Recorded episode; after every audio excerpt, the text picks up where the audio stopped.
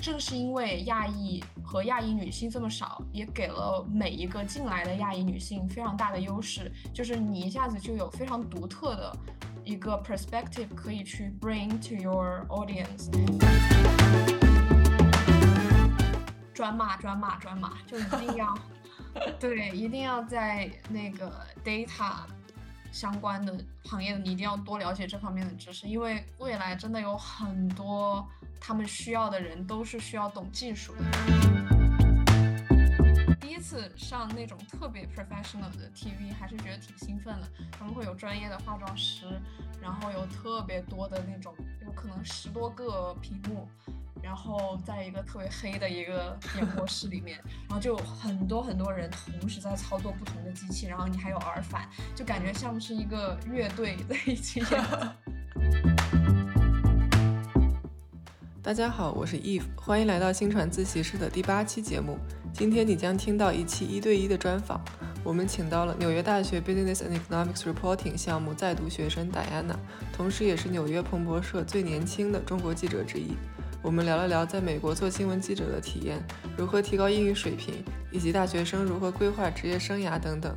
如果有对留学申请感兴趣的朋友，也可以在小红书搜索 Diana 里找到他。大家好，我叫 Diana，本科是在清华读的新英语和新闻，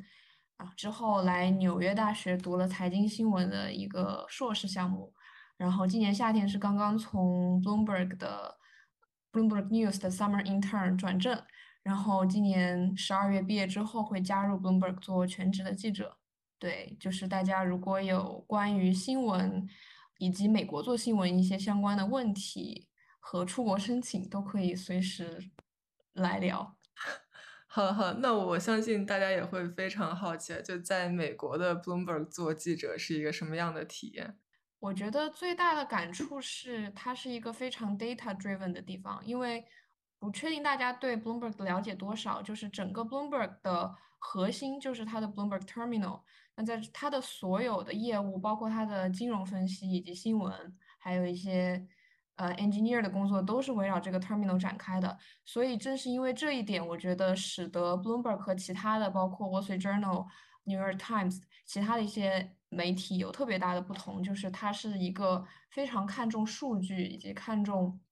这个呃硬核金融的一个一个一个 newsroom。所以说，正是因为了有有有了它的这个特点，我们在写新闻的时候都不是特别的追求特别长的那种 human interest story，我们更追求可能短平快。把那个数据信息、把干货的内容很快速的 deliver 出去，所以对于记者的要求的话，我觉得一方面就是速度，速度是一切，就是 speed is everything。但是同时要确保 accuracy，因为我们写的每篇文章是会被成千上万的 trader 交易员和一些就股票分析师他们每天都会看的，所以说一旦有一些数据的错误，可能别人损失的就是 millions and billions。对。所以他的报道的这个面向的用户其实并不是普通的像我们这样普通的群众，是吗？就主要是一些 to be 还是嗯？对，它的主要的就是 Bloomberg 的主要核心的 audience 是 terminal reader，terminal reader 基本上就是大的银行交易员，什么对冲基金，就是那些大的 institutional investors，他们每个人会配 Bloomberg terminal，所以我们的 story 会先发在 terminal 上面。如果说嗯，之后的那个编辑他们会觉得这个故事是有呃 consumer focus，或者说对于大众会有 interest 的一些 story，他们才会再把这个 story 再发到网站上面。所以大家如果上 Bloomberg 那个官网看到的那些文章，其实已经是 delay 了，可能一个小时之后才发出来的。它第一时间一定是先在 terminal 上面。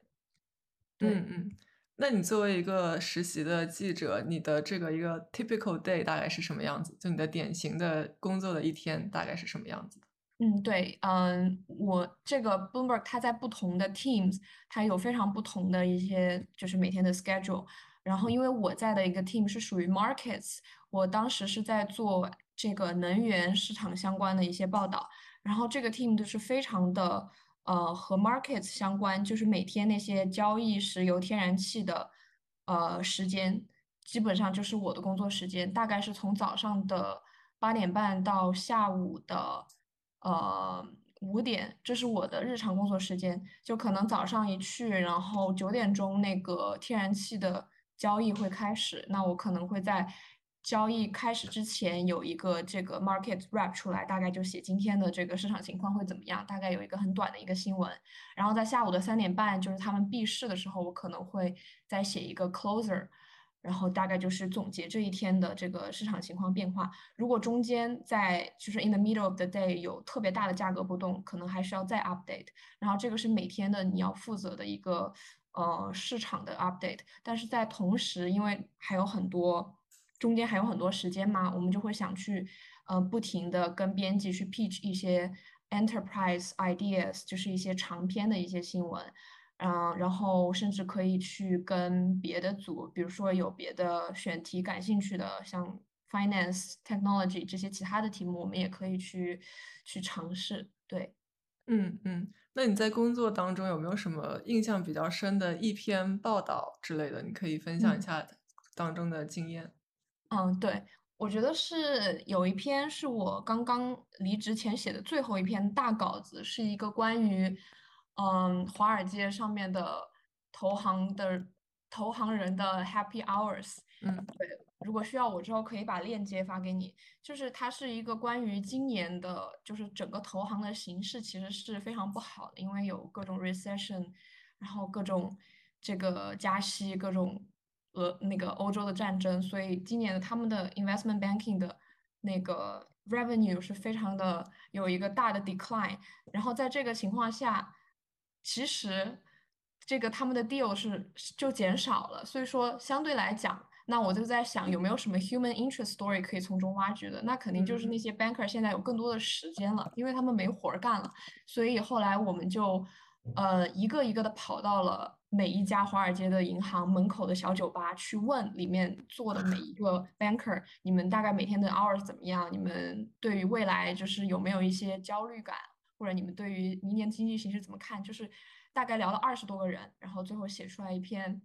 呃比较长的大稿。然后这个长稿当时是 Bloomberg 那一周 terminal 上阅读量最高的一篇。当时我记得我的记呃我的那个编辑跟我说，之所以这篇文章为什么会成功，并不是因为可能这个 deal，呃数据你找的多好，或者是这个选题多精彩，而是你真的就是一点一点的从每一个酒吧去套信息，这个东西是没有捷径可以走的。所以说这个也是我对于做 新闻的一个启示，真的有时候就是要花足够的功夫，然后找到足够新奇的角度，然后你可能就会出一篇非常不错的稿子。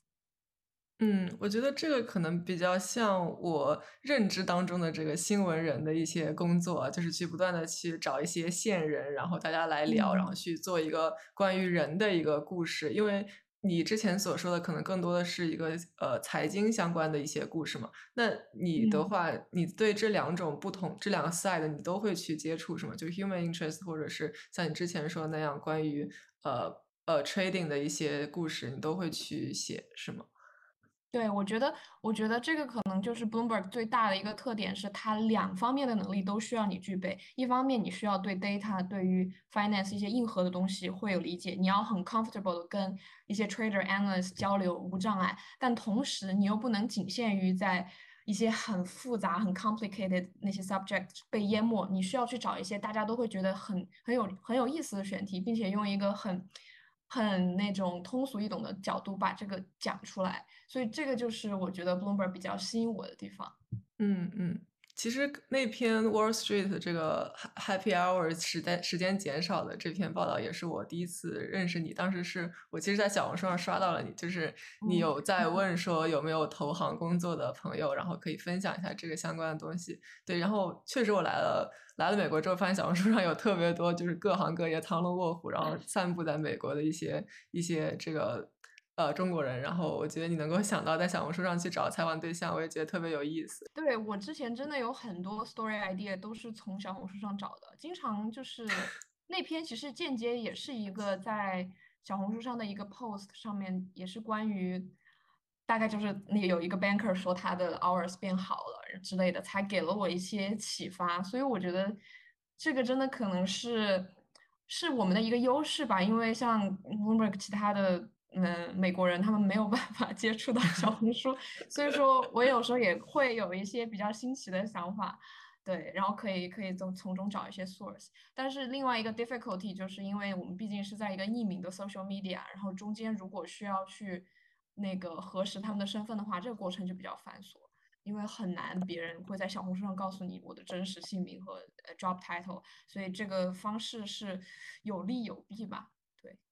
所以在 Bloomberg 它是有这样一个规定，说如果你要去采访的话，你需要去去核实对方的身份之类这样子，然后你才能够把它 publish 出来，就有这种类似这种 old fashion 的规定在。对，这个不是 old fashion，这个是新闻的道德底线，就是一定是要确保你采的每一个人是真实的，有这么一个人，并且他当然根据他是到底是因为一般的这个。Source 跟你聊天有三种嘛，一个是 on the record，就是你可以 quote 他，也可以呃 quote 他全部的呃 title。第二种是 on the background，就是你可能可以 quote 他的话，但是你说呃他不让你 quote 他的名字或者是他的公司，他只告诉你啊，比如说 one big 呃 one investment banker at a big global bank，但是我我不告诉你这个人是谁以及他的公司是啥，这个就是 on the background。第三种是 off the record，就是。他跟你说的所有内容你都不能放在文章里面，但是他可以启发你去，呃，对这个题可能有一些理解。那根据这个呃 source，他对你的这个 openness 的不同，你可以对他的这个 verification 的严格程度也有不同。像最严格的肯定就是 on the record，你一定要确保他的所有信息是真实的。嗯，但是如果即使是你要去呃 on on the background，就是你不 quote 他，但是你呃，不扣他的 title，你也是需要至少 verify 这个人是真实存在的，只不过你不跟你的读者讲他是谁而已。对，所以这个也是就是做新闻的一些嗯 source 的幺零幺吧。因为像我写的这篇文章的话，它是有特别多的这个嗯 on the background 的一些人，因为这种题目确实比较敏感，如果别人告诉你了他的公司和 title 的话，对他的工作可能不太不太有利，所以很多人是 on the background。那在这种情况下，我们又要去核实每一个人的身份，这个过程确实是挺挺麻烦的，back and forth。然后我中间感觉也是收获了很多，就是即使很繁琐，但这些东西是一定要去遵守的新闻底线。对，嗯嗯。那像这样规范上面的事情，Bloomberg 会给你们一些培训吗？就在这个入职的时候？嗯，我们是有一个刚入职的第一周有三天的 training。然后 training 里面会有一些 terminal 相关的知识，金融方面的知识，然后 ethics 也会涉及到一些，但是具体的问题可能还是针对之后工作中遇到了，然后你再去请教，不会说专门的对每一个细节都会 training 好。所以我觉得一个整体的建议就是要 be proactive，就是可能不见得所有人都会跟你讲这件事情该怎么做，有些时候就是你自己要去呃。多去 pitch 一些想法，并且如果有不明的明不明白的，你要主动去问，对，不然的话大家就会 assume 你已经明白了。所以我觉得这个是在美国职场或者对一个美外国外职场一个比较嗯比较通用的一个小 tips 吧。三天，感觉这个三天的入职好短呀，我以为一般 intern 会先给你培训一个月。啊，对，这个所以就是那三天大家都是感觉。哇，怎么这么压力山大？但是因为其实就它就是一个很 general 的一个培训，像比如说我自己是，嗯，在那个入职 Bloomberg 之前，对能源就是我完全不知道能源是个啥，就是一点都不知道，literally know nothing about it。他不可能，而且他那三天的 training 不可能跟我讲能源相关的东西，他只是一个很 general 把所有 intern 放在一起的一个 training，所以所有的东西都是需要自己提前去了解的。我当时是在知道我分到这个组之前的两周，我就迅速跟我那个组里的所有的老板、同事就打电话，然后让他们给我推荐一些 reading materials，然后一些需要看的一些材料，就赶紧用两周时间疯狂补救。对，不然的话是真的很来不及。所以我觉得自我学习能力 还是要很强才行。对，这个这个太难了，你可能之前还完全不知道，现在你已经是一个。Bloomberg 的 Energy Reporter，然后要去生产一些给这个 Energy 的相关的 To B 的这个公司来给他们给他们一些呃信息，这个我感觉是一个很大的挑战。对，我觉得这个是新闻人都应该具有的素养。很多时候，我觉得就是一个词，就是 bluffing，就是即使你什么都不知道，但是你只要装的你很很厉害的样子。像比如说，每天我写那个，刚才有描述，我每天会写一个 market rap 嘛，那每天都要跟一些 trader analyst 打电话，他们都是那种特别特别有经验的四五十岁的，嗯，非常厉害的白男，但是你是一个二十几岁的亚女。所以在这个情况下，你还要装得很自信，好像对这个行业很了解的样子，不然别人凭什么要理你？所以我觉得，就是记者他毕竟都是你要去快速进入一个行业，并且还要让别人觉得你写的东西很专业，所以这个适当的 bluffing 要有，然后毕竟也要做这个充足的一些准备工作，让自己显得更自信一点。嗯，这个 fake it until you make it。对，我觉得是这样。也是来到了这 边之后一个很大的感受。那你在这个完成这个过程当中，除了可能对能源这方面知识你要去迅速的了解，你有没有遇到过什么比较大的困难在你这整个的工作当中？我觉得最困难的，首先第一个就是如何在三个月内迅速的变成这个领域的专家，这个绝对是最困难的一点。但是我觉得好在就是。有很多人都愿意帮助你，只要你主动去问，就是一点一点的，没有 stupid question，只要你不懂，你就赶紧去问，因为你的同事全都是大神，你不用白不用，大概就是这么个点。那其次，我觉得比较困难的是，可能有一个从学生到职场的，嗯，职场新人的这个角色的转变，因为在学生时代，你可能老师都会告诉你。今天的作业是什么？然后你 deadline 是什么？然后你只要做完了，你不一定要达到满分，你只要做到一个七八十分也就可以了，pass 就可以了。但是在职场真的是很多时候，第一没有人告诉你该做什么，很多时候你得自己主动去想一些 ideas，嗯，然后去不断的去尝试，然后并且不断分析你是你去。呃，交流的这个人是不是一个最好的人选？你去问问题的这个人，他能不能够给你想要的答案？这些东西都是让你慢慢自己去摸索的。然后另外一个就是，嗯，你可能在职场中就是有一些，嗯，就是没有人会有义务来帮助你，因为老师可能是你坦白来讲交了学费嘛，老师一般都会很热情的帮助你。但是在同事之间，就是这个关系，就是你可能需要向他证明。你是一个值得被他帮助的人，对，就是有一些这种职场上面的一些心态的转变，我觉得对我来说也是一个，呃，比较有挑战性的，但是也觉得收获了很多。对，嗯嗯，对你刚刚也说，就是嗯，可能在你和你一起工作的这些呃朋友，然后包括你之前我有看到你在领英上说，就是呃，在这个行业当中，包括 report 这个行业当中，可能。都会更多的是一些嗯白男，然后你作为一个亚裔的女性，在这个屋子里面，在这个可能是 only Asian women in the room，你会会不会有什么呃特别的一种感受？嗯，对，我觉得这个是两方面吧，有积极的方面，也有消极的方面。像比较有挑战的，确实就是整个 newsroom，嗯，亚裔女性，整个亚裔都算是很少的，因为它毕竟是一个语言非常。对语言要求很高，并且对于文化了解要求很高的一个行业，不像是码农，你可以 不懂，就可能可以英语没有那么好，你只要这个编程不错，你也可以在美国就是生活的很好。像 Bloomberg，它有很多的程序员嘛，大部分百分之八七八十都是中国人，对。但是像这个 journalism，它就不不是特别一样，就像就是很少有 native speaker，嗯。嗯，能够做到做到 journalism 里面，并且可能呃中国人又少之又少，因为大家可能他毕竟不是一个特别高薪的工作，可能很多中国人来美国都愿意更去尝试金融啊，或者像嗯程序员这种更加高薪的工作，所以这就导致了为什么亚裔这么少的原因。但是我觉得。正是因为亚裔和亚裔女性这么少，也给了每一个进来的亚裔女性非常大的优势，就是你一下子就有非常独特的一个 perspective 可以去 bring to your audience。像很多选题，呃，就比如说我刚才讲的那个 banker，就是那个华尔街投行的那篇 story，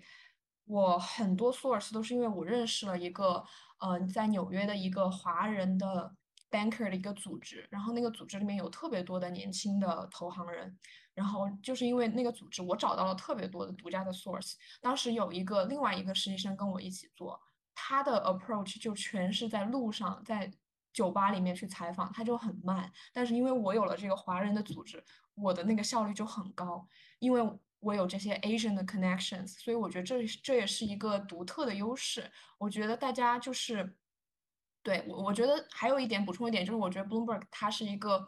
diversity 和 inclusion 这方面做的特别好的一个公司，它会特别的看重你能够给这个公司带来一些不同的多元的声音和价值，所以我觉得这个是我们应该去感到骄傲的部分，不要因为这个而感到 intimidated。所以我觉得，yeah，对，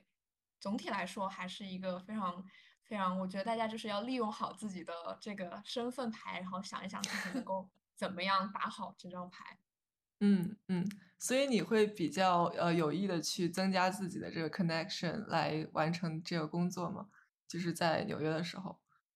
对，我觉得 connection 对于，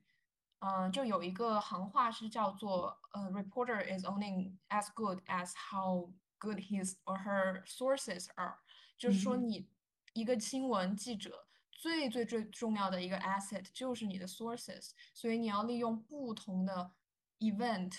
然后在纽约有特别多的这种活动，每个周末你要疯狂的利用这些这些活动去认识人，然后可能 connect 之后，指不定某一天这个人就会变成你一个很重要的一个 source。对我觉得这个是特别特别关键的。然后因为像其实如果进入了 professional journalist。之后的话，会有很多公关公司，甚至他们也会举办一些活动，然后邀请记者去参加。我觉得这些都是一个很好的途径去拓宽、拓宽你的这个 sources，然后是真的会有一些很很有帮助的东西。对，那你会怎么去拓宽你的这个 sources？有没有什么具体的可以这个参考的一些途径？嗯，对，就是如果说你没有一个特别呃明确的一个选题的话，你可以就是嗯去参加一些。像刚才我说的一些公关，他会邀请你去一些 event，然后你在这个过程中可以就介绍你是啊哪个 Bloomberg，然后做什么的记者，然后可能会有哪些呃哪些方面的兴趣，看看他有没有能够呃相关的一些。他的一些 client 可以可以帮到你的，这个是一条。然后另外一条的话，就是你也可以在领英上面多去用一下领英，然后去可能相关的一些，比如说你是 cover，假设我是 cover energy 的，当时我在入职之前，我把领英上面所有这方面的行业专家，还有一些呃重要的一些咨询公司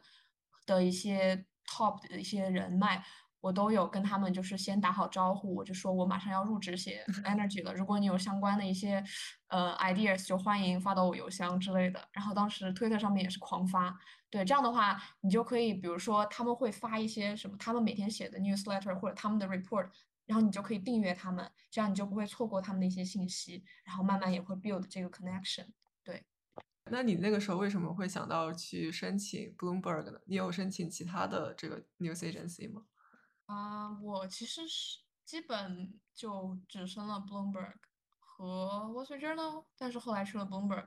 因为我在大一的时候就是清华的时候，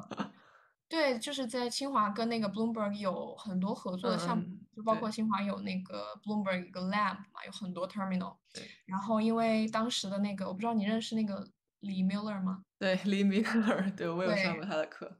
对对对，我就是他，就是他，就是成功的给我们洗脑。然后当时大一的时候，经常带我们去那个北京的办公室，就是 Bloomberg 北京办公室参观，然后就各种给我们拿吃的。然后大家当时就是，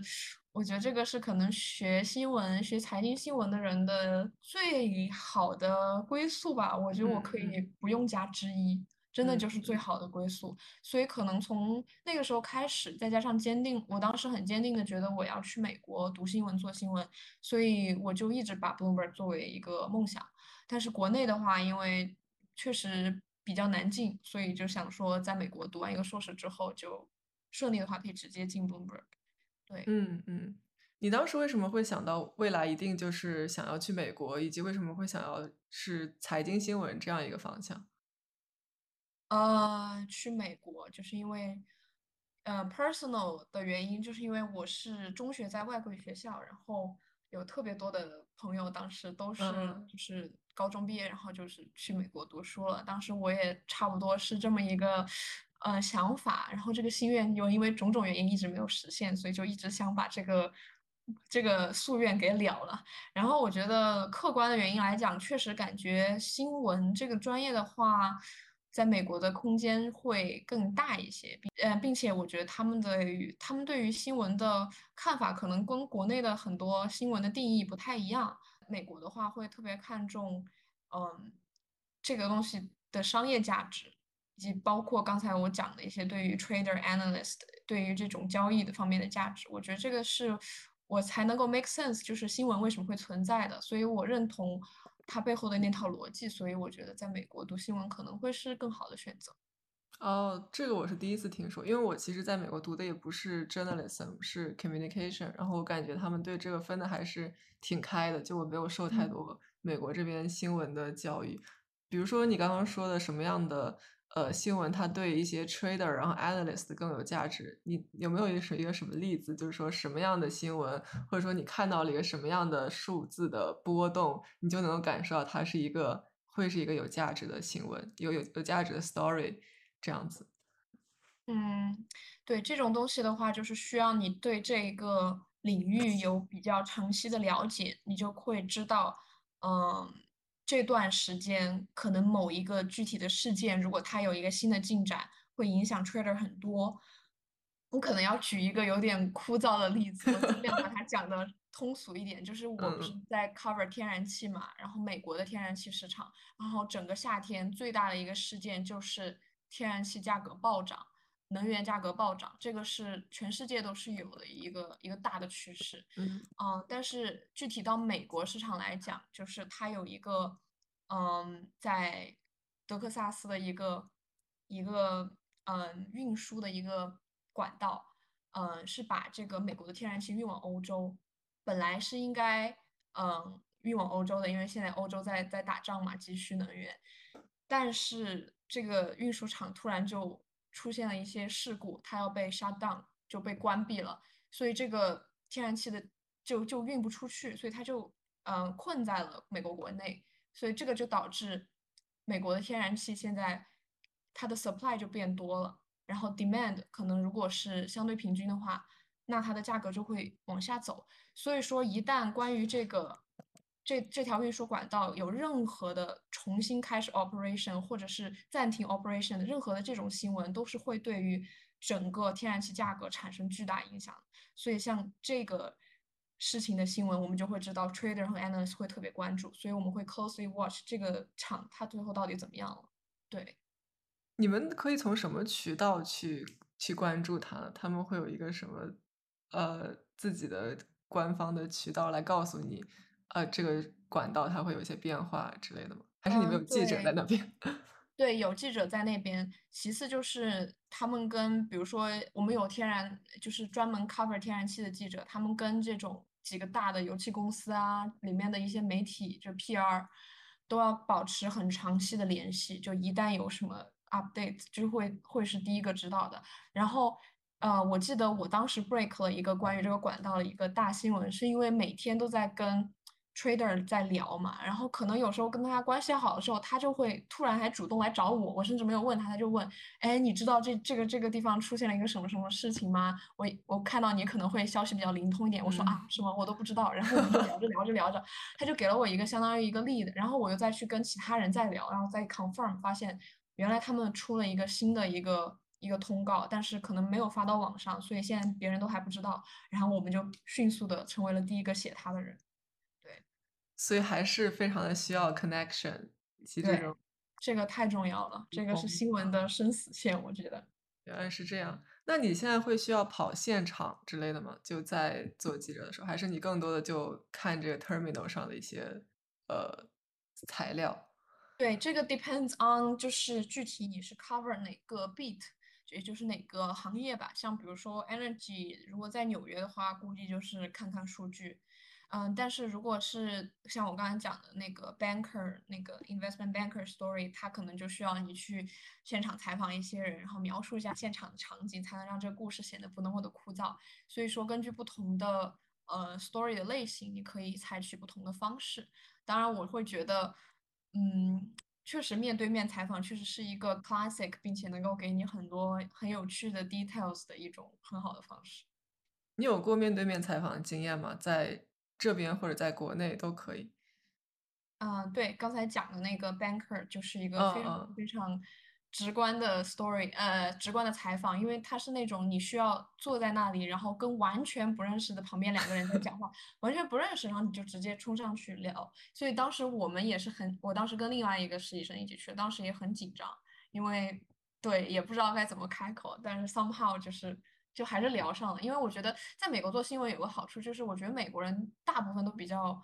talkative，就是你无论讲啥，他都跟你能聊起来，所以就是大家也不用那么的 shy。相反，我觉得在国内的话，这个还要难一点，因为一般中国人就没有那么的外向，你可能不认识的人他不愿意跟你多说，所以我觉得对，在美国会相对容易一些。啊，这个是比较特殊的一种情况。另外一种常规的情况可能会是你去。跟一个已经你们俩已经约好了要做这个采访，然后你可能跟他面对面的交流，那这种情况的话就就更加的简单了嘛。一般就是心里有一个采访的提纲，然后根据他的所说的，然后你去问，然后之后就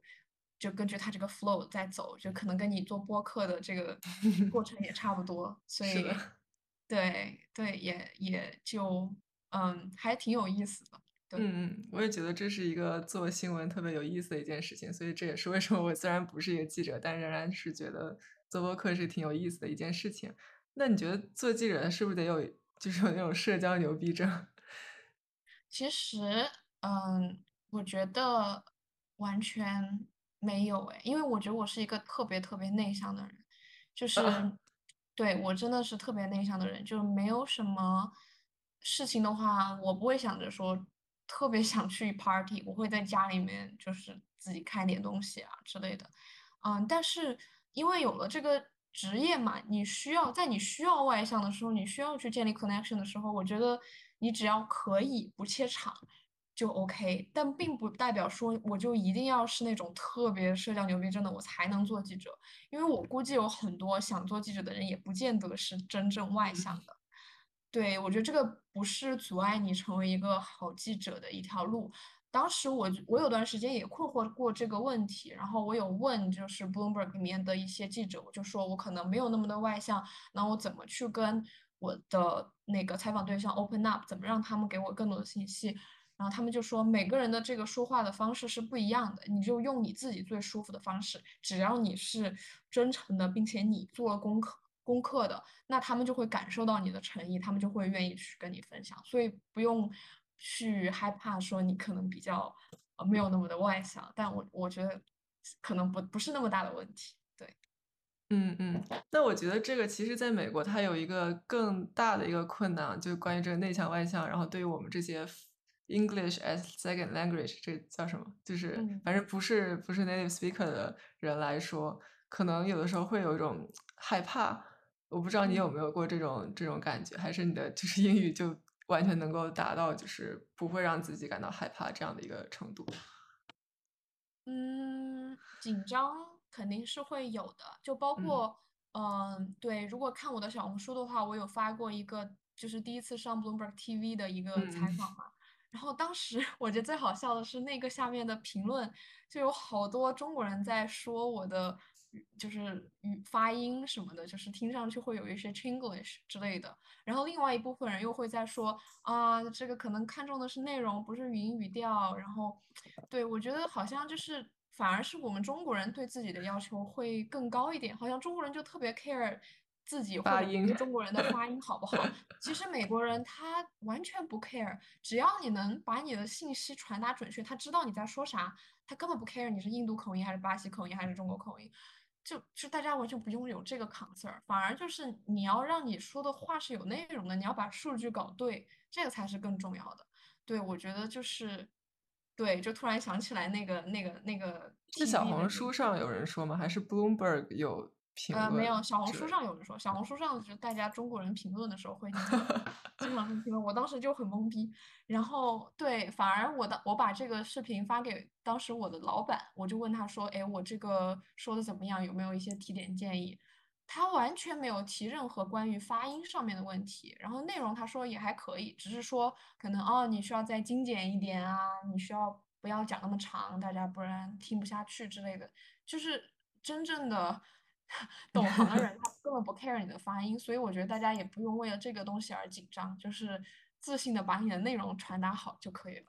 嗯嗯，我觉得这个口语警察确实也是一个社交中文社交媒体上挺常见的一个事情。不知道为啥，就会有很多我觉得已经说的非常好的那种中国人，然后还是会有人说，嗯，他这个发音不行啊什么之类。我我确实不太理解，可能也因为美国它本身不管是任何就任何族裔，他们都会有自己的口音，反而是能够去代表他们身份的一种很重要的特征。我觉得还是。对，挺挺重要，而且我也完全没有觉得你有这个这个口音。我也听看了你那个，就是 Bloomberg TV，当时那是一个什么情况？就是呃，这个这个这个我就可以大 说特说，这个东西真的是极限操作。我就想到，就是如果想进新闻，就一定要时刻准备着有这种极限操作。就是 like 我呃，当时是当天早上十点多吧，发了一篇比较大的关于天然气的稿子。然后下午三点钟就突然接了一个邮件，然后他们就跟我说，我们一个小时之后要是要有一个这个节目，然后让你来 talk about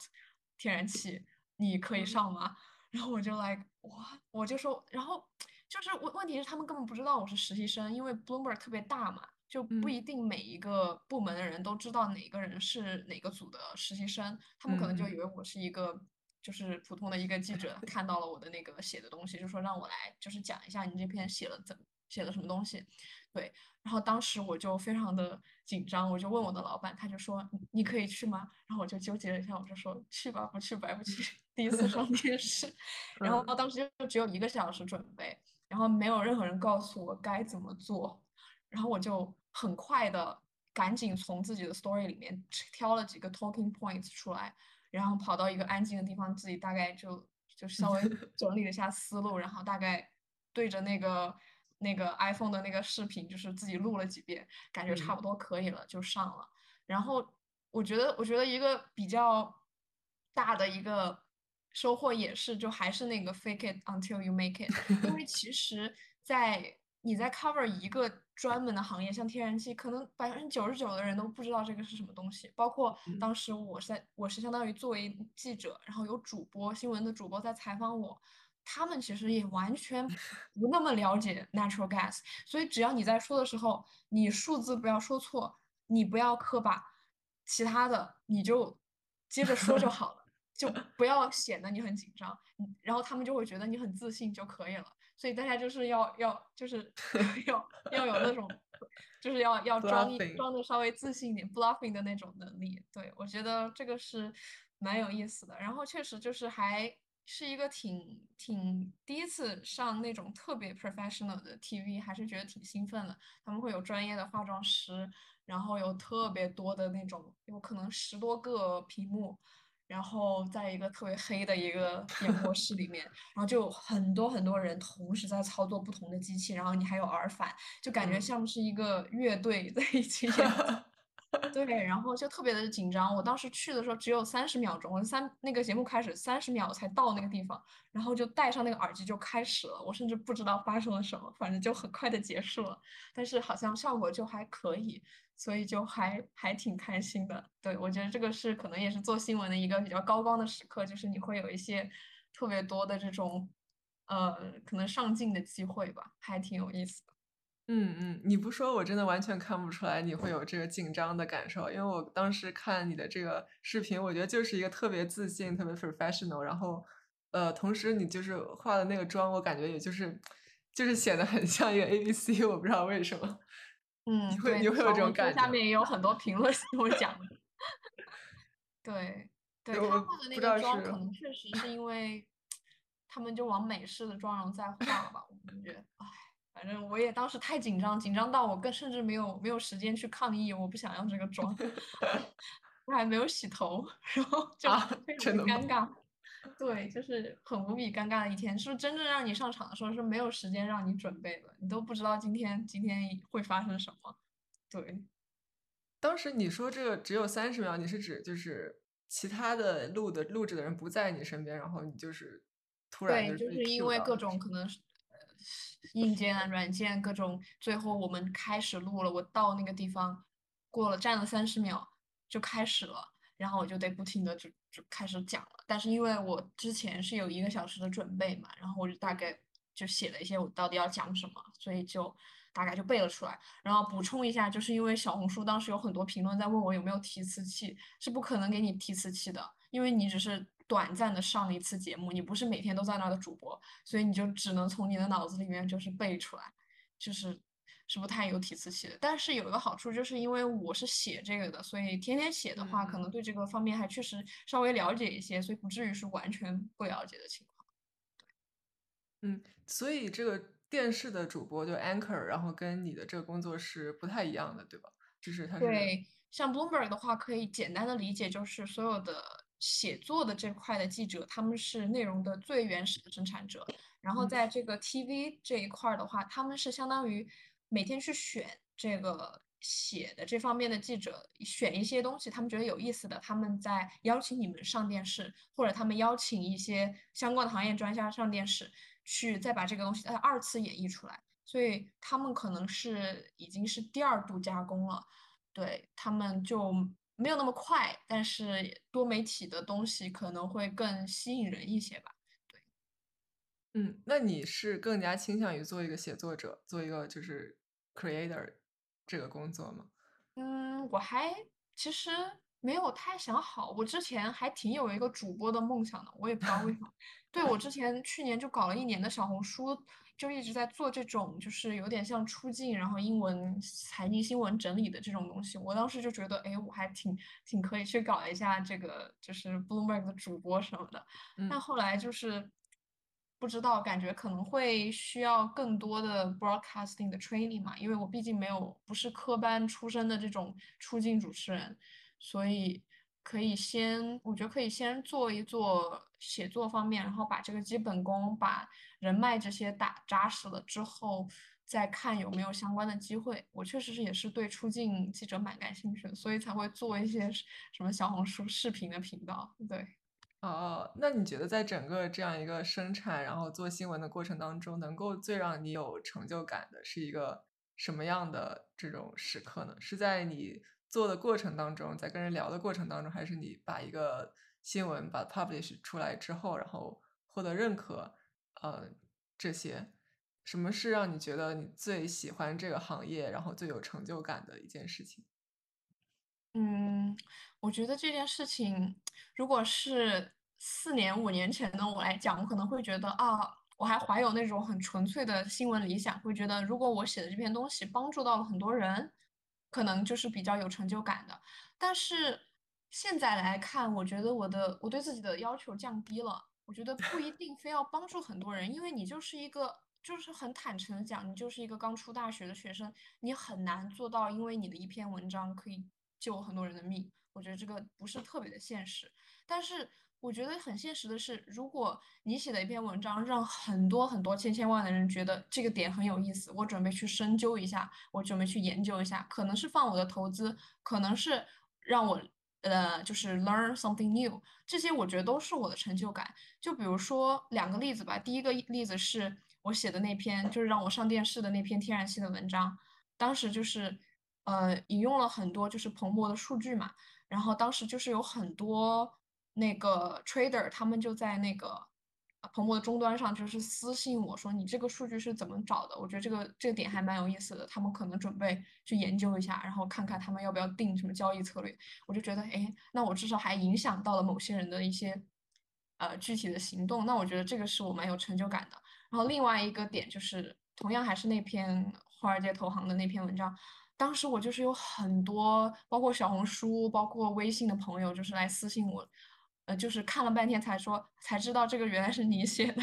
就是都读了这篇，然后就觉得确实是很焦虑。然后之后就是因为他们读了我的文章之后，又来给我一些新的想法，这导致我可能会有下一个 story idea 在生成。所以我觉得这是一个非常良性的正循环，就是我先问了他们问题，他们让我帮助我写了一篇文章，他们读了我的文章之后，又可以给我。贡献一些新的想法，就让我觉得这个过程是一个一直在正反馈的，并且大家都觉得这是一个很有意思的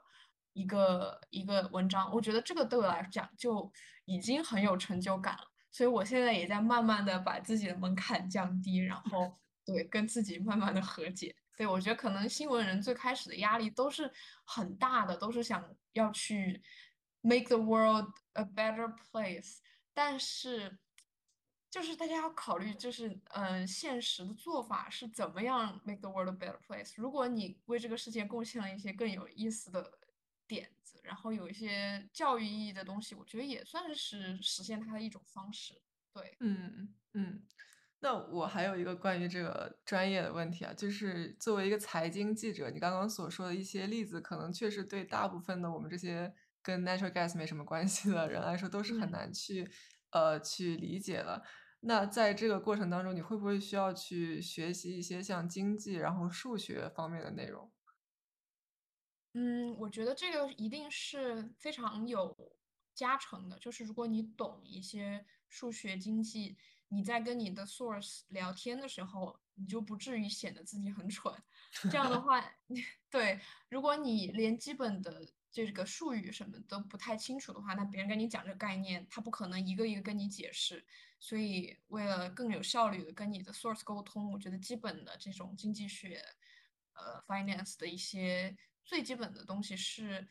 建议还是可以去掌握的嘛。然后，因为我在 NYU 读的这个项目，它嗯，就是有一半是在商学院，所以它会有涵盖很多经济和金融的课。然后再加上我自己也是在之前就是稍微学了一点 CFA，所以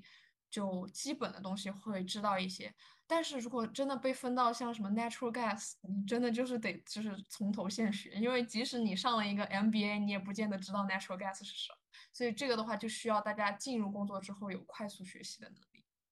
嗯嗯，你当时是怎么去学习的？除了你就是刚刚说的 connect 很多行业的大佬之外，你大概是有一个什么样的，在什么样的时间之内，然后你要去学到一个怎么样的程度？你觉得是大概可以去完成这个工作？嗯，当时就是准备时间只有两周嘛，然后我去问了我的老板，老板给我发了几个就是必读的一些书，还有一些电影嘛，然后当时我就是。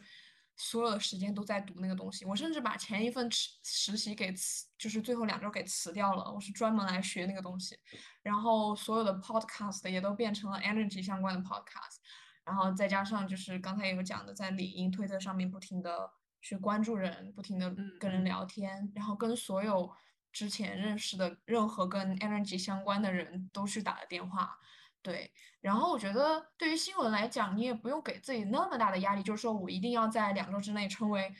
energy 的专家。我觉得这个一定是不现实的。但是一个比较有意思的点就是，你可以去想这个这个嗯这个领域可能哪些事情是一个大的趋势，比如说像 energy，那肯定就是现在首先 energy 的价格巨高无比，是的。其次就是有一些这个对，其次就是有一些。啊，就是 ESG 方面的一些 concern，嗯，然后现在 renewable energy 这些也是大的趋势。那在这个趋趋势下面，有没有一些比较有意思的呃 story idea 你可以去想的？因为记者毕竟我不是能源的 trader，我也不是什么能源的教授，我不需要对能源了解那么清晰，反而是我需要对 story idea 有一个比较清晰的。一个 idea，你只要能够有这些 idea 之后，你进入了那个工作的时候，你就跟你的编辑去聊这些 idea，嗯，然后基本的这个术语你只要掌握了，我觉得这个就算是已经准备的很充分了。对，嗯嗯，那你觉得怎么样去培养自己找到这个 idea 的能力呢？嗯，这个肯定是首先源于你要去先读，比如说在。进 Bloomberg 之前，我就先读完了他们那一个月内写的所有关于能源的文章。你首先要知道他们已经写过哪些了，你才知道哪些东西是是新的，所以你在他们的报道的基础之上，首先去看他们可可不可能在基础之上再去 follow up，再更新一些东西。嗯，其次就是可以可以从在，我觉得这个是对于就是呃特别 junior 的 reporter，就是刚可能刚毕业刚进呃职场没几年的这种，因为你不太可能有特别多的 source 嘛。我觉得最有帮助的是从生活中找一些找一些 story idea，比如说像嗯，就说到能源的话，我觉得生活中肯定就是你，比如说今天可以去加个油啊，然后看油价。对，油价怎么。怎么样了，或者是对，就像纽约现在这个天然气是，其实，在纽约公寓天然气大部分都是免费的嘛。但是因为我就有了解到跟谁聊天，然后聊到一个，就是可能二三年还是二七年之后，纽约会禁掉大型的建筑里面的 natural gas，就是之后的话可能都会用电来替代。那这个东西嗯对于可能。对于 household 也会有影响，然后对于这些大的房地产商可能也会有影响。那这嗯些都不是说你需要特别好的 source 才能找到 story，就是你生活中可能让你交个电费，或者是今年你看到你暑假的那个电费，就是那个 Con Edison，你的账户突然就涨了，涨了百分之二十五，那这个也算是一个很好的 idea，就是可以从呃生活中多去留心这方面相关的东西，然后去可以做一些自己的 research，然后就可以嗯。形成一个不错的 idea。嗯嗯，谢谢谢谢。我还有一个问题是关于这个整个的，可能你感受到的这样一个媒体的行业，美国的媒体的行业，你觉得你身边的这些媒体记者，不管是国中国的，还是说就这边 native 的记者，他们是一群什么样的人？你觉得他们跟其他职业的人有什么样的区别？嗯，我觉得就拿 Bloomberg 来讲吧，首先我嗯最大的印象就是太聪明了，就是就是会觉得无论是任何的一个小的点子，我们在聊天聊到一个任何点，他们都可以发散出很多，嗯，就是很多背景的知识。因为首先记者你就是需要去不停的去博闻强志，就是需要不停的去读很多东西，所以你对这个世界可能任何一个角落、任何一个国家、任何一个行业发生的知识，你都需要有一个很很 basic 的一个 understanding，所以你无论聊啥，他都能跟你聊点东西出来。所以我嗯觉得这个也是跟记者聊天一个比较好处，就是真的是不太容易冷场，因为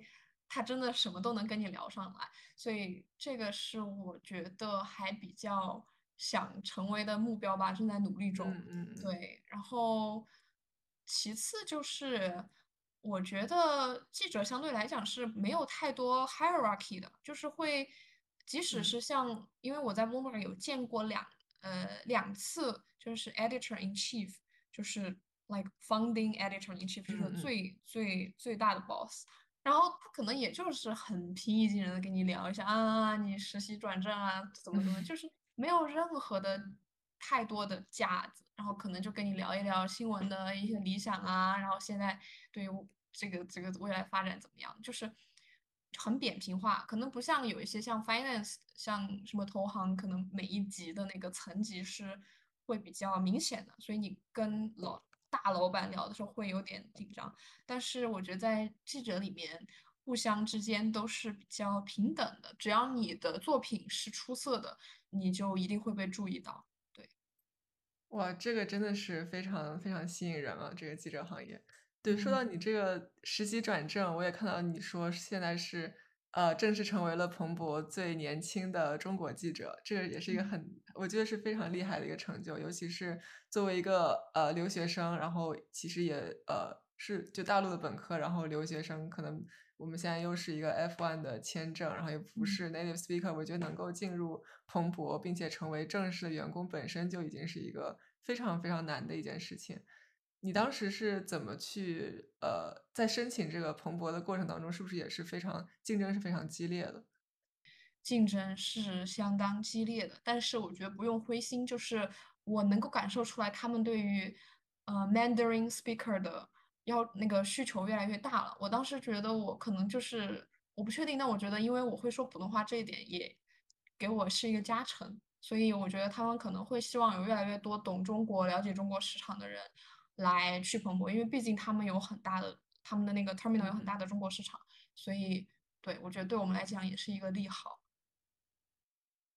对，那当然可能对他们来说，Mandarin 是一个 plus，但是英语肯定是一个更加基本的要求嘛。对，所以我也想特别想问一下，你是作为一个就土生土长的一个大陆人，然后怎么去提高自己的英语，直到能够像这个 native speaker 这样的去呃去参与他们的工作？语言水平最重要的就是环境，就是不停的要浸润在这个环境里面。像我是因为，嗯，可能比较特殊的是，因为我是读的那个外国语学校的初中和高中，所以我们所有的英语课就是全英文的环境。大部分的中国学生没有这样的环境，那在这种情况下，就可以去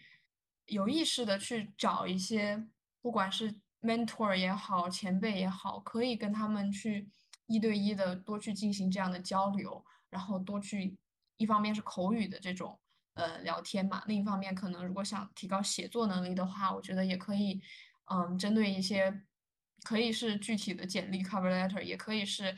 嗯，像托福 GRE 那样的一些话题的写作，然后不停的让更有经验的人帮你修改，这样的话，根据你自己的情况找到自己的问题，在不断的提高，这样可能会让你的效率会更高。然后，by the way，我现在也是在做这个事情，在小红书上打广告做这个 mentorship，所以就是如果大家有需求，也可以来小红书上找我。对，嗯嗯，其实你也有。就是做像关于文书，然后申请之类这方面是吗？对我去年一年是，当时因为我在那个国内 gap 了一年，我当时 defer 了 NYU 那个呃入学，因为疫情，然后整个一年是在国内就是在做文书的咨询，因为当时就觉得周围有特别多的被中介，就是那种特别贵的被中介坑了，可能要什么十万八万，然后最后还。就是写的文书也写的很烂，然后交材料也交错了的那种。然后我当时就觉得啊，其实整个留学申请它其实最有含金量的就是写文书，其他东西无非就是交交材料，然后填填信息什么的。所以其实大家只需要去把文书好好搞一下就可以了。然后当时就带着那个想法，我就开始跟大家就是一对一的那种留学咨询。然后基本上流程就是先聊聊他们的背景，然后梳理出一个文书的思路，brainstorm 一下。然后，嗯，他们会整理一个，嗯，初很粗的一个初稿出来，然后之后我们会进行反复的修改，然后，呃，最终呢，就就可以以一个很快速、低成本的 方式，让他们避免留学中介的一些坑，所以当时觉得还蛮蛮有价值的一件事情。后来还尝试着把这个文书的东西做成了一个一个。Algorithm 就是一个可以自动生成文书的网站，但现在 什么？对对，当 时有跟一个，我当时跟一个程序员朋友在合作，然后当时我们做了一个，就是你可以自己直接填一些实习的信息、基本的信息，然后我们后台会生成一个模板。因为我当时因为那年改了太多的文书，改了几百个文书，所以已经有很多可以直接用的模板，所以可以 train 那个 model 出来。当时就做了一个这个东西。但是今后来后来我上学，然后又找实习又工作，又太忙了就没搞。然后今年可能准备继续搞一下，就现在现在上岸了，准备继续搞一下。所以如果大家感兴趣，也可以也可以来小红书问我。你觉得给你看了这么多大家普通学生的文书，你觉得中国学生文书有什么你觉得比较共性的问题？我我本人没有写文书，我不是很知道，但是我知道大家好像。呃，我来了美国之后，我觉得大家的这个思维的方式还是差挺多的。我自己的感受，就比如说，我觉得美国这边他很在乎你那种 personal 的一种 relationship，他希望你的这个文书能够就是从你自己个人当中的一个很小的人生当中的小事说起，然后去跟你的梦想然后结合起来等等。我不知道这个理解对不对，但呃，你看了这么多文书，你应该也会有相关的这种想法。对，我觉得这个理解很对。我有根据就是美国人的 癖好，就是总结出了一套万能的模板。一般就是那种研究生或者 PhD 的那个最主要那篇文书，一般就是你要讲你为什么选这个专业，你一路走来的心路历程是怎么样的。可能你就是以一个很小的成长经历中的一个小片段、小故事，甚至小时候玩了一个游戏开头，然后他怎么样就。跟你想学的这个专业扯上了一点关系，然后中间可能经历三段呃实习或者科研的经历，让你对这个专业有不同呃不断的加深认知，然后最后你发现自己有一些收获，同时也有不足。那为了弥补这些不足，你想要来到美国的这个学校继续啊。继续深造，然后在深造之后，你希望成为一个什么样的人？你希望进入哪个行业或者呃哪哪个领域科研之类的？就把这个呃整个经历给串起来，基本上模式是这样的。然后我觉得呃，就中国学生容易犯的误区，我记得我之前改过一篇，想去读无人驾驶，反正就是汽车相关的一个一个专业的学生，他当时写的那个最后他想成为什么？他写的是我想为什么祖国的汽车产业大概奋斗二十年这种东西。然后我当时对，然后我当时就说这个这个很好，但是它不是美国那套价值观。美国就很少有说我想为祖国奋斗二十年，一般都是我自己想成为改变汽车产业的那个人，是关于我。他更看重个人的成长和个人的价值，他没有那么看重集体。这种小的这种文化上的差异，我觉得可能是大家经常会犯的，也需要注意的。其实没有什么，但是一写出来就有点稍微有点尴尬。嗯嗯，你当时申请的时候，是我看到你说你有也有申南加大，然后有申哥大、伯克利，就是所有的这些非常好的新闻学院你都有申，是吗？我其实最想去的就是 NYU 的这个项目，因为它有一半的时间在商学院嘛，刚好跟我想做 finance 的这个呃目标相匹配，所以这个是我的第一梦想。然后最后我就录了，还拿到了奖学金，所以也就没有什么好遗憾的。最后，嗯。因为像哥大的 J School，可能它的名声会更加，尤其是对于中国 家长来说，它的这个名声会更加大一些。当时你去选择的时候，你会不会有点犹豫？嗯，其实没有，因为我很清楚的知道，我想在美国做新闻，就是我想在留留在美国工作。然后，嗯，哥大的那个项目，它的签证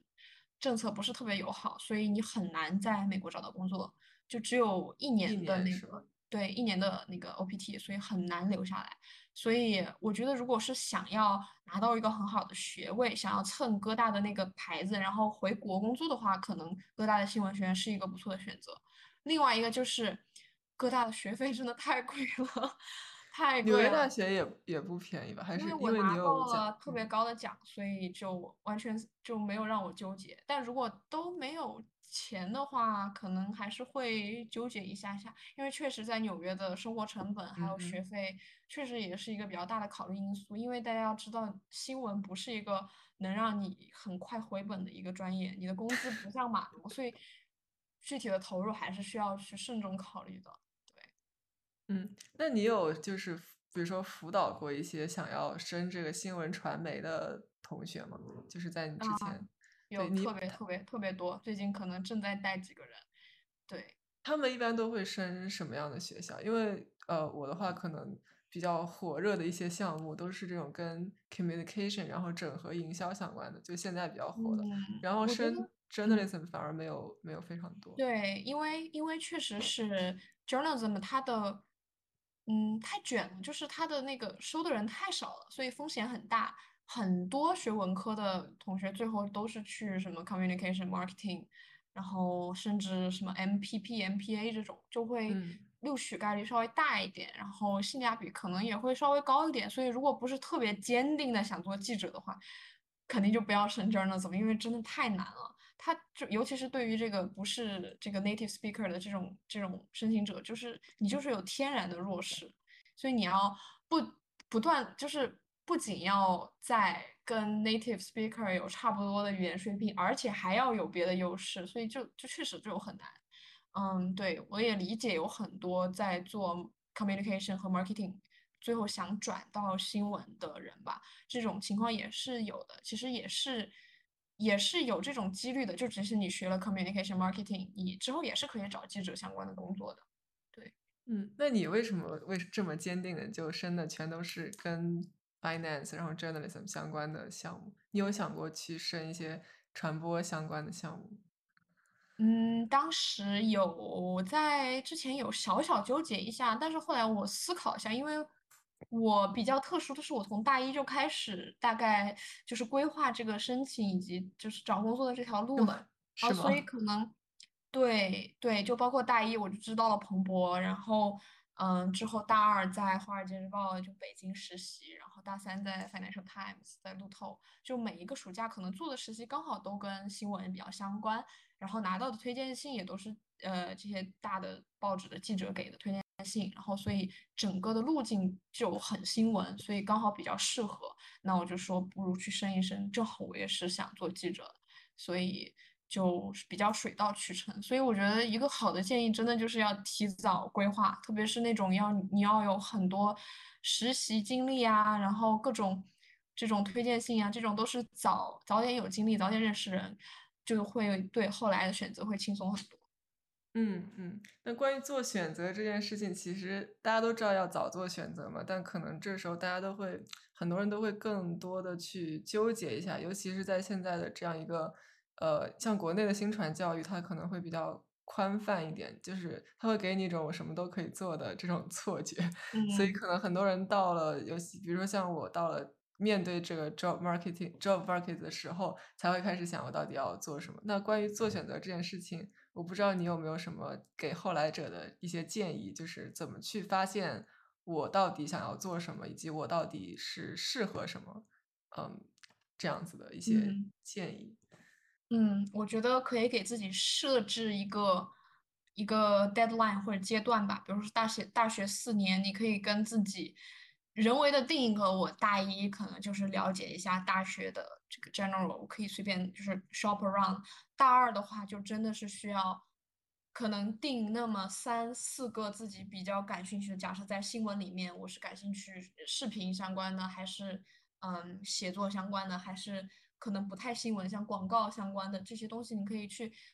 多做几份实习，然后通过这些实习排除自己可能不喜欢哪些东西，可能自己哪方面做得更好。然后大三的话，你可以就确定一个方向了，并且根据这个方向，不管是准备保研也好，还是准备出国找工作也好，就开始有一个比较针对性的准备了。这样大四的话，你就可以躺平上岸了。对，就是我觉得就是不不呃不断的先多去尝试，然后。知道自己不喜欢什么，对这个是比较重要的。对，嗯嗯，好，那我还有最后一个问题啊，也是我们这个播客的一个常规的问题，就是我想请问你有没有什么嗯给大家推荐的一本书或者是一个报道之类的一个这样的 reading material？讲真，我是觉得新闻不要看书。我这么说可能不太好，但是我的每一节新闻的课，包括在 NYU 的新闻课，我从来不看教材，因为我觉得教材永远都过时了。新闻一定是追求最新的东西，所以最有效的方法一定就是去看每天的新闻，听每天的新闻。你要了解最最前沿的发生了什么，而不是去读那些几年前出版的教材。所以这个是新闻人必有的觉悟，就是一定要每天紧跟时事，这样的话你才能。无论是做什么选题，你都能够呃联系上现在世界到底发生了什么。我觉得这个是比较有意思的。然后具体到可能读哪些东西的话，嗯，我觉得我其实个人还蛮喜欢 newsletter 的，就没有那么喜欢长篇的那种文章。像 Bloomberg，它也会，大家可以去订阅一些它的一个 newsletter，就是它会每天早上晚上会给你的 email 发一个。呃，那种 newsletter，然后会总结可能今天的几个几个比较大的新闻，然后给你一个 headline，然后给你很短的一段大概概括，这样你就快速一扫就知道今天大概发生了什么啊，并且就是其实是没有付费墙的，所以你不用去买他的那个账号也可以看到，这个是我的一个小 tricks，因为确实他的那个。订阅还蛮贵的，所以这个我觉得是一个比较有效率的方法。当然，除了 Bloomberg，有很多像《纽约时报》啊、《金融时报》，他们都在做这个 newsletter。我觉得这个是一个比较快速的方式。另外就是我会比较喜欢听播客，因为就没有那么多时间在读东西。但是你在地铁上，像纽约地铁就是很容易出事情，然后没有任何的网，然后你在那个时候如果有一个播客听，就会很很很很有效。所以对。我觉得这个是比较实在的一些读东西的、快速学东西的一个方法。嗯嗯，好，谢谢谢谢。然后刚刚你正好说到这个，我还有一个问题，就是你觉得这个美国的新闻业它有没有什么你可以看到的一些趋势？嗯，我觉得第一个趋势就是转码转码转码，就一定要 对，一定要在那个 data 相关的这个这个行业的，你一定要多了解这方面的知识，因为未来真的有很多他们需要的人都是需要懂技术的，包括《纽约时报》现在的那些 data journalism 做的最好的都是，其实都是做，